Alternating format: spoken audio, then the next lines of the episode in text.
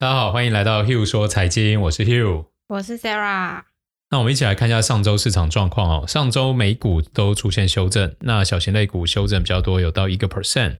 那雅股表现都不错，那欧股算持平。香港恒生指数涨了二点一六个 percent。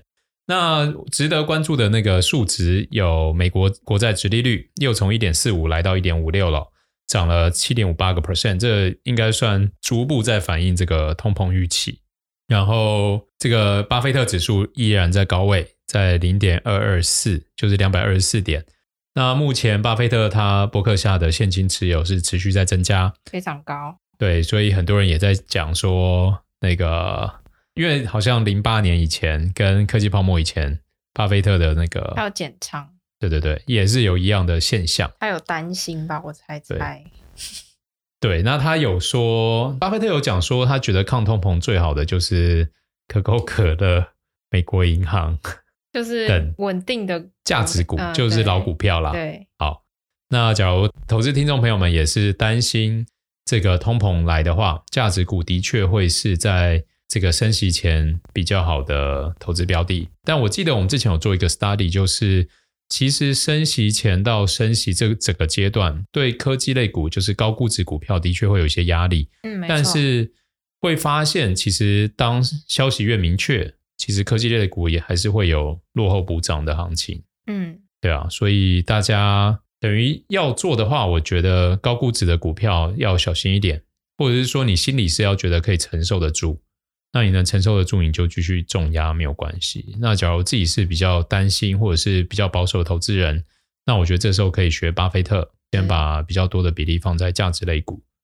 那我们看到这个长期国债殖利率啊，就是这样子持续在往上。而且假如对通膨的预期越来越高的话，那最不建议的就是投资长期的企业债，甚至国债，这个都一定要避免啊，不是尽量避免，是。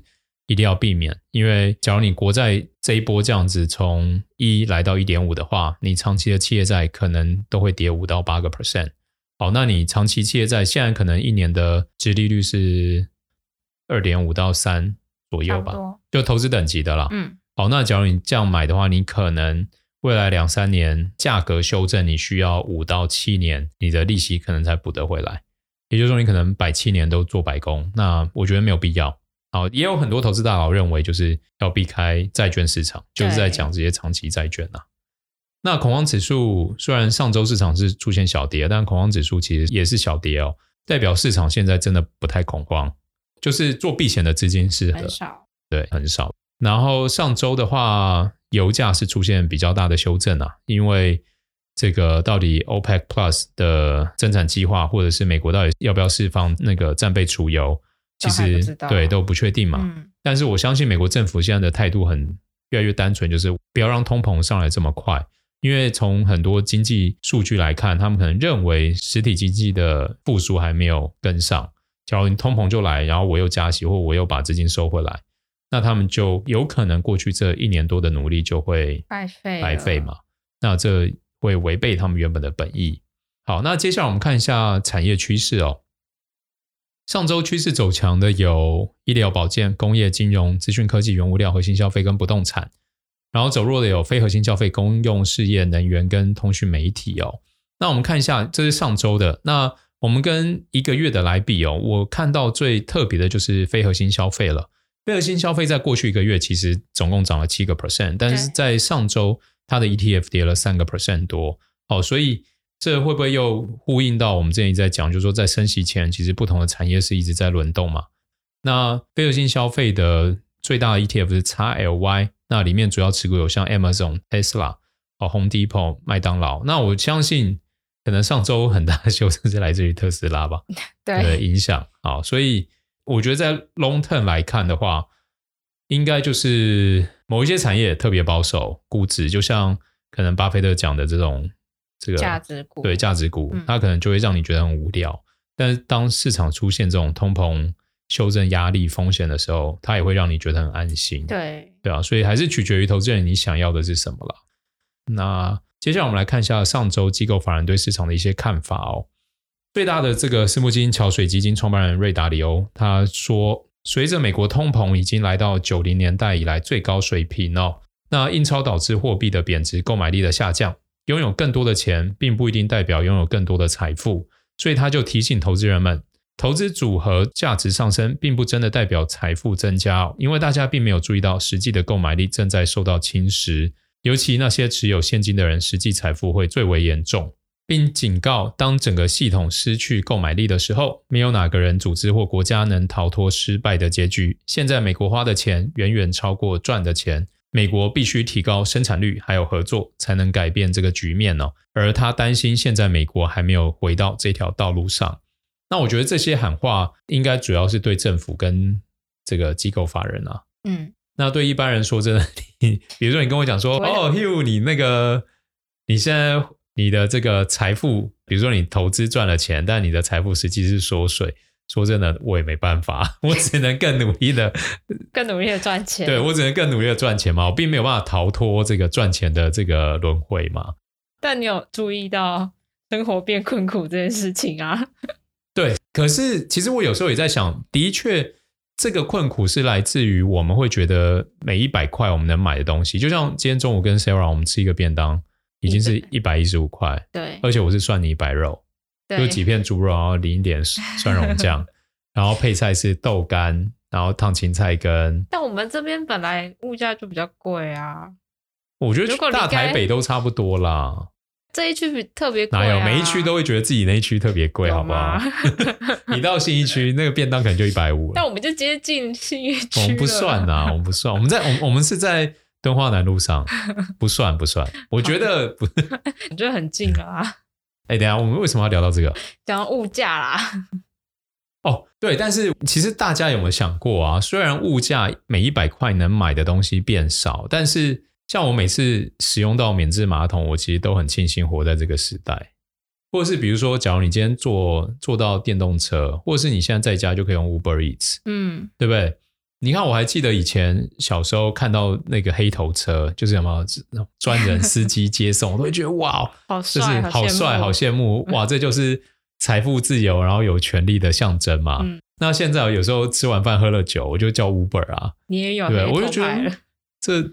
对啊，就是好像以前觉得的渴望来自于内心一些担忧，嗯，但是其实，在现在这种已经物质便利之下，我觉得严格来说，撇除落后世界以外，我觉得严格来说，大家都不是穷人，只是我们心灵上有没有满足。就是比如说，OK，我其实不需要车子，我其实骑 U-Bike，或者是我有共享机车 WeMo，嗯，对不对？但是我可能看到别人开法拉利，我就觉得哇。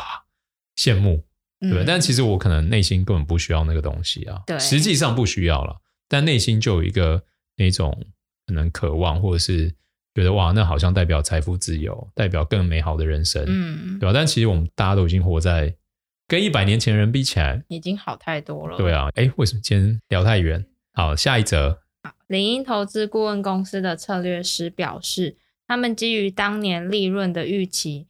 去对美国的小型股、国际股，还有标普五百指数这三种类型的股票的估值进行了比较，他们发现标普五百指数以外的股票非常的便宜。那我们从彭博的数据也看到，标普中型股四百指数，还有小型股六百指数，还有 MSCI 全球的指数，他们的本益比在过去两周比标普五百低了。超过二十五 percent，那这也是从二零零五年以来最大的对比数字。那我们也可以看到，MSCI 新兴市场的小型股指数在年初到现在已经上涨了十八个 percent，那比整体大盘跑赢十七个 percent，也是这五年以来相对的高点。已开发市场的小型股的趋势形成了鲜明的对比。那今年年初，新兴市场小型股指数的估值明显低于 MSCI 新兴市场的指数，而且目前还是比较便宜。这个统计就是在讲新兴市场的小型类股表现的比新兴市场的大盘好嘛，对不对？对。然后成熟市场小型类股目前落后于大盘，小型股的估值非常的便宜，所以就是他们建议大家去买。不管新兴市场还是成熟市场的小型类股，嗯、吗？对，就是希望大家不要一直 focus 在大股票。哦，应该是跟大家说，可以去挖掘一些投资机会。投资机会。我觉得股票市场就是很需要动能，就是很需要大家的注目，然后需要大家砸钱，嗯、然后那个市值就开始越来越大。然后它越大的时候，越容易吸引到目光，就越容易再把钱放进去。对，而且不要忘记，除了一般散户的目光以外，还有机构法人，还有 ETF。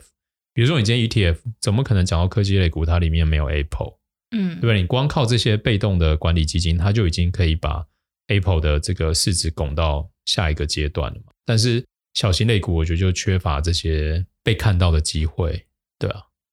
而且小型类股其实。啊、呃，我记得我们之前做一个整理嘛，就是过去十几年，当出现修正的时候，小型类股的修正幅度是远比大型类股多很多。哦，对，对啊，所以虽然有这样的新闻，小型类股真的很便宜，我也相信小小型类股很便宜。但是，假如你今天一样是比较积极的投资人，我觉得小型类股是可以放一些，嗯，去找到这些有价值，或者是你觉得前景看好。因为现在所有的大牛股，其实当初都是也都是当过小型类股嘛。对对啊，只是现在很多消失在历史中的，它可能也是一直都是小型类股。对对对对，所以我们也不要因为幸存者偏差就觉得，哎，那我就一定要从小型类股里面淘金。因为我觉得投资小型类股是需要更多的 study 啦，就看你们大家有没有这个时间跟精神，然后愿意承担那个风险。嗯、对。对啊，当然有兴趣。假如你们多一点人留言给我，我们也可以为大家做这个 study，好不好？好，那再来下一则。高盛集团的分析师表示，投资者可能需要在投资组合当中增加更多的股票，才能够产生正回报。他们认为，在国债难以当冲的风险之下，把股票还有现金的配置提高到超过之前的常态，才会是明智的选择。当经济稳定成长，股债的相关性几乎低于零的时候，相比只投资股票还有现金，传统的股债混合投资收益会比较小，而且债券的吸引力将会不如现金。我觉得，就是的确这些年我们看到股票跟债券市场的走势越来越同步。然后你你也会觉得说，既然同步没有以前早期十年前、二十年前在讲股债平衡，因为以前就是资金从积极的退到保守，保守就债市，那所以大家就会发现一个现象，就是当你一部分是股票，一部分是债券，当市场跌的时候，你的债券就会涨，你的整体的 portfolio 就会相对的稳。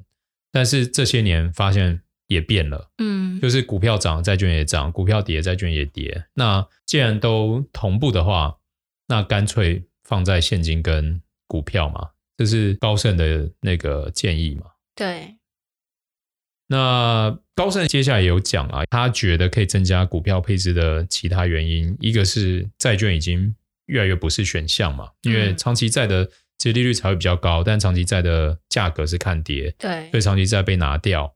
那所以再增加股票有几个原因哦，一个是他认为股票的风险溢价为正，然后一个就是。债券的风险回报低于现金，长天期债券绝对是这样子哦。然后再来就是利率波动率在下一个周期会变得更高，因为像现在其实全世界的升息跟降息的步调变得分歧，对，其实在过往是很难看到，嗯嗯，对，就是这么分歧的状况下，所以可能增加未来利率的波动度哦。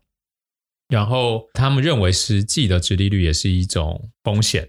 因为目前这个实际殖利率还是处于一个低点嘛，所以支撑了高档的股价。那如果殖利率跌势急剧逆转，跌势急剧逆转是变成上升，殖利率上升，股票回报率降，可能会把股票的回报率拉低。对。那虽然高盛是预计殖利率会上升，但他们觉得是缓慢的。嗯，对啊，就是美国假如要升息的话，应该是慢慢缓步升息。所以大概有四个原因可以推高股价。好，那下一则是根据彭博的数据，今年美国的垃圾债券发行规模已经超过了去年四千三百二十四亿美元的高点，而且去年本身就已经打破了二零一二年所创下的历史记录。那这些企业锁定的就是现在票面利率比较低。所以他们纷纷以比较低廉的融资成本来发行债券，他们想要赶在联储会最后加息前抓住这个机会，所以才会导致发债的规模持续的升高。但是投行们都认为这种狂热可能不会持续太久。那美国银行的分析师就表示，随着最近几个月的交易量减速，美国的垃圾债券发行规模应该会在明年下降十五个 percent。那高盛的分析师则是预计会下降二十五个 percent，而且表示跟过去的两三年相比，明年的美国高收益债券的供应量应该会急剧的下降。啊，其实看到这种新闻，我都会有一点头疼。就是假如他今天不是夸虎高收益债的话，我就会觉得，哎，那这样就应该买入。嗯，但是因为它又是高收益债，所以我就会陷入一种两难。但高收益债就是垃圾债啊。对啊，就垃圾债啊。但是因为它大家会搞混的，不是，就是说。高收益债、垃圾债一样，它违约风险是相对高，嗯，但是它发行量假如会降低，就意味着买盘会有支撑嘛，因为未来可能需求就会大于供给，嗯，那会对价格有所支撑，嗯，对，那我会觉得，假如市场机制会让价格支撑，但是又有违约风险，对我就会陷入一种两难 呐、啊，对，然后到底要不要买，要不要买？结论一定会是啊，那买一点好了，就放一点，就放一点，对，对，好吧，这就是我们在。这个布局的心路历程，跟大家一起分享。那你要不要分享一下 I 债券？哦，你说美国那个？对啊，因为其实我们有美国听众啊。哦，好，那这边 报好康。假如假如你是人在美国，然后你有美元，那美国政府现在有一个 Series I Savings Bond，就是固定利率一年两次，随着通膨调整利率赚取利息的证券哦。然后到期是。三十年期或兑现之前都可以赚取利息，那它的初始利率是七点一二个 percent，然后在明年四月之前都可以购买。前六个月的利率是七点一二，之后每六个月会根据债券的固定利率还有通膨设定一个新利率。那谁可以购买呢？假如你今天是第一个美国公民，无论你是否居住在美国，然后再来美国居民，在美国的文职雇员。都可以买，但是限额只有一人一万美元，好不好？就，是一种抗通膨债券。对，抗通膨债券。假如你是美国人，你就享有这种优惠，七点一二真的很高哎、欸，很高啊。对啊，所以、嗯、可惜不能买。还有一万美元，还不错了，一年也有七百一十二美元。对啊，为自己每个月加薪也不错了、嗯。对啊，好，那接下来我们就来看一下上周的财报。上周有几家重量级公司有迪士尼、PayPal。然后 Coinbase，那 Disney 在公布财报以后出现修正，跌了快九个 percent 哦。那 Disney 现在的股价差不多是一百六十块左右，市值是两千九百亿美元。那它的营收跟去年同期比是成长二十六个 percent，但是净利大幅下降哦，从上一季的九亿降到一点六亿，整体低于华尔街的预期，也包含了 Disney Plus 的新增订阅数。因为这一季只增加了两百一十万人，达到一点一亿人哦，但是市场预期的却是九百四十万人。那 Disney 表示，公司目标依旧是下一季将会有大量的内容，包含卡通啊、漫威、星际大战、皮克斯，然后国家地理频道将一次上线。业务的推动目标依旧是在二零二四年达到二点三亿用户。目前全部串流媒体总订阅人数约为一点八亿人哦，所以其实离二点三亿人并不远啊。对。然后，呃，可以看到主题公园的游客人数正在复苏的增加，营收和去年同比增长二十六个 percent。从疫情爆发以来，算是交出较佳的营收，期待明年国际旅客重返美国的主题乐园。然后，影音内容部分的话，新发行的像《黑寡妇》《自由人》《上汽》等电影都有不错的票房成绩，还有最新的《永恒族》票房也是大开红盘，下一季的营收。应该是可以看到不错的状况。哎，可是其实没有看到为什么 EBS 骤减哈，净利为什么骤减？可能营运状况或者是成本。那个他们迪士尼乐园虽然开放了，但是他们花了蛮多的成本去，就是疫情的维护，就有点像要喷酒精啊什么的那些，花了蛮多成本的。哦，疫情回复花的成本，那这件事情我觉得就不用太担心啊，因为。之后就没有了，就是一次性的费用嘛，嗯，对不对？所以，假如是这种呃不是永久影响的消息，我觉得都会是一个不错的买入或卖出点，嗯，对啊，分享给大家。哎，不是说订 Disney Plus 订了吗？哎，我朋友找我 share share，我 share 到了，我 share 到了。我有订，你有订了吗？我订了。你是订哪一种？就是跟电信公司，然后绑一个绑，好像绑两年吧。那是几个那个装置？Disney 就只有一种，它没有分什么家庭。哎，那为什么我朋友是说四台？哦，就是顺便科普一下，就是 Disney Plus 它是你最多可以设七个用户。但是这七个用户同时只能有四个装置在看哦，oh. 所以超过就是就是好啦，大家定起来，你就觉得迪士尼不错的买下去以后，你就定起来，帮他们冲订阅人数。我订了，觉得哎，好像比 Netflix 好看一点哎。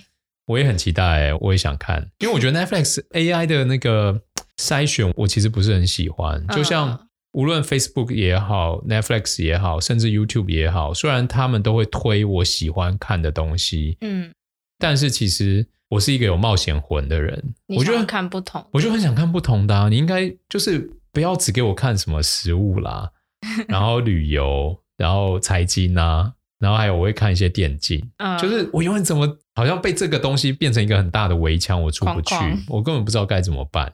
嗯，对啊，所以 Netflix 后来我其实我也。不是很喜欢看，就是我会觉得，我就好像被绑住。我也会转很久，找不到想看的。而且，然后每次到朋友家，或者是朋友用他的那个抗议看，我说：“为什么你有这些剧？为为什么你有这些电影？”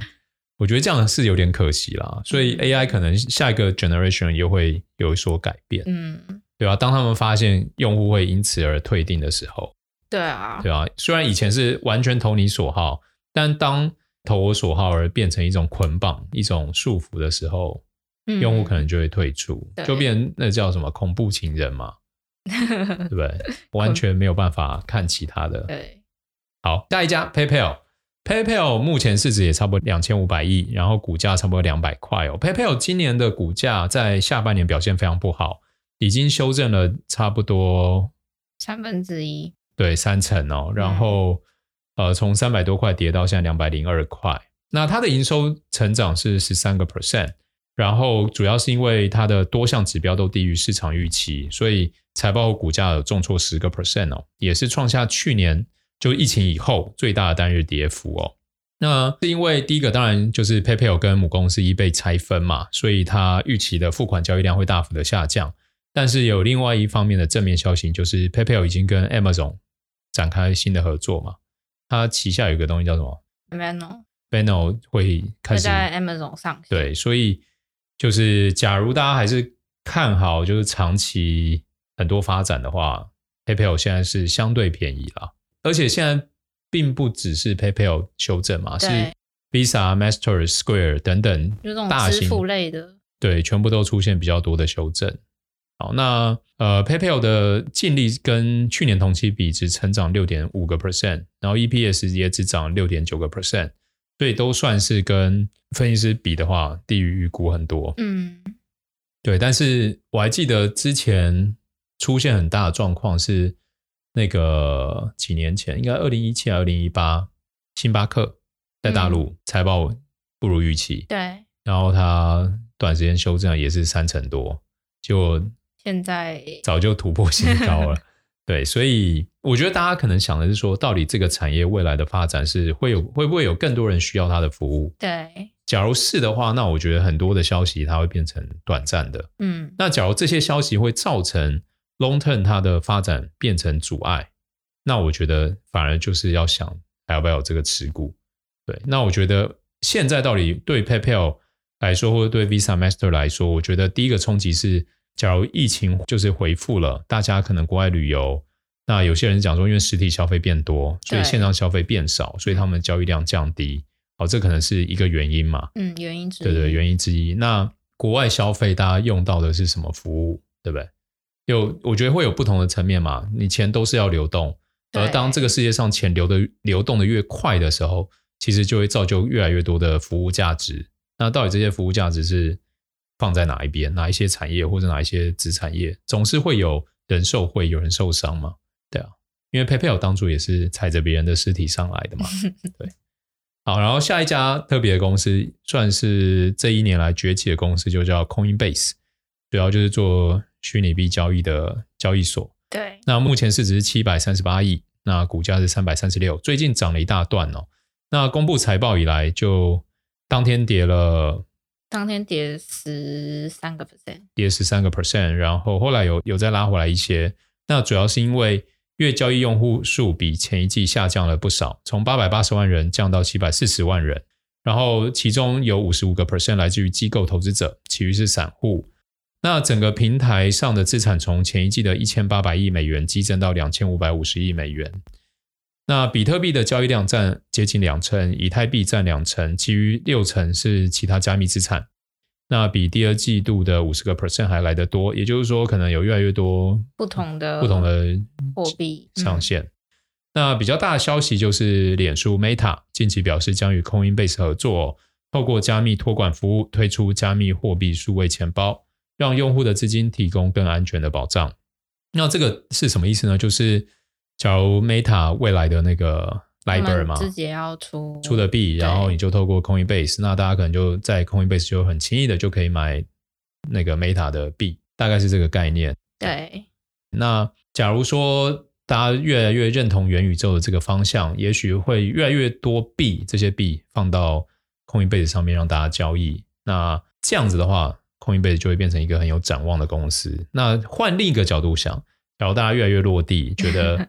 呃，虚拟世界这最终是 bullshit，或者是它其实阻碍实体经济的发展，然后会被抑制、会被打压，那就会有不同的做法，嗯，对吧？那我们说真的不可能知道未来是什么，所以有看好有不看好，其实就算不看好的人，你还是可以做投资，只是你的部位比例可能会比较少，对，或者是你可能选里面你相对看好的公司嘛。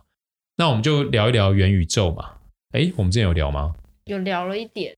但今天是体贴的 Sarah 为大家整理哦，元宇宙的概念相关股，然后比较大的，我们先从大的公司讲嘛，就是有微软嘛，Apple、Meta、NVIDIA、AMD、Amazon、Shopify、台积电、Intel 等等。那这些以外还有什么？像第一个最近比较夯的就是 Roblox，然后它主要就是做多人线上游戏平台。其实是一个很神的公司诶，它就是做。是不是就是做那个 Minecraft 那个？它很像 Minecraft，但是它比 Minecraft 的自由度更高。哦，就是。然后你可以设计游戏，然后那个游戏可以拿来卖其他人。哦，OK OK，所以就是等于已经不仅是影音制作平台，而是游戏制作平台，对对，对？大概这概念，嗯，让青少年可以发挥更多的想象力，然后转化成财富，嗯。然后再来一家叫 Snap，那主要它是以识别脸部的客制化头像照片为基础的社交软体。那它目前已经推出有类似元宇宙的功能，例如制作自己的虚拟卡通表情，叫 Bitmoji，以前叫引导你的朋友，甚至在 AR 实境中看见朋友。另外，他们也出了 AR 智能眼镜，叫做 Spectacles，可以吗？可以，Spectacles。那 Snap 最近也出现修正嘛？对，好，那所以，呃，修正是因为那个苹果的那个隐私策略哦，造造就这个收费变不容易是不是？嗯嗯，这个假如都是短暂的，我都一律视为机会。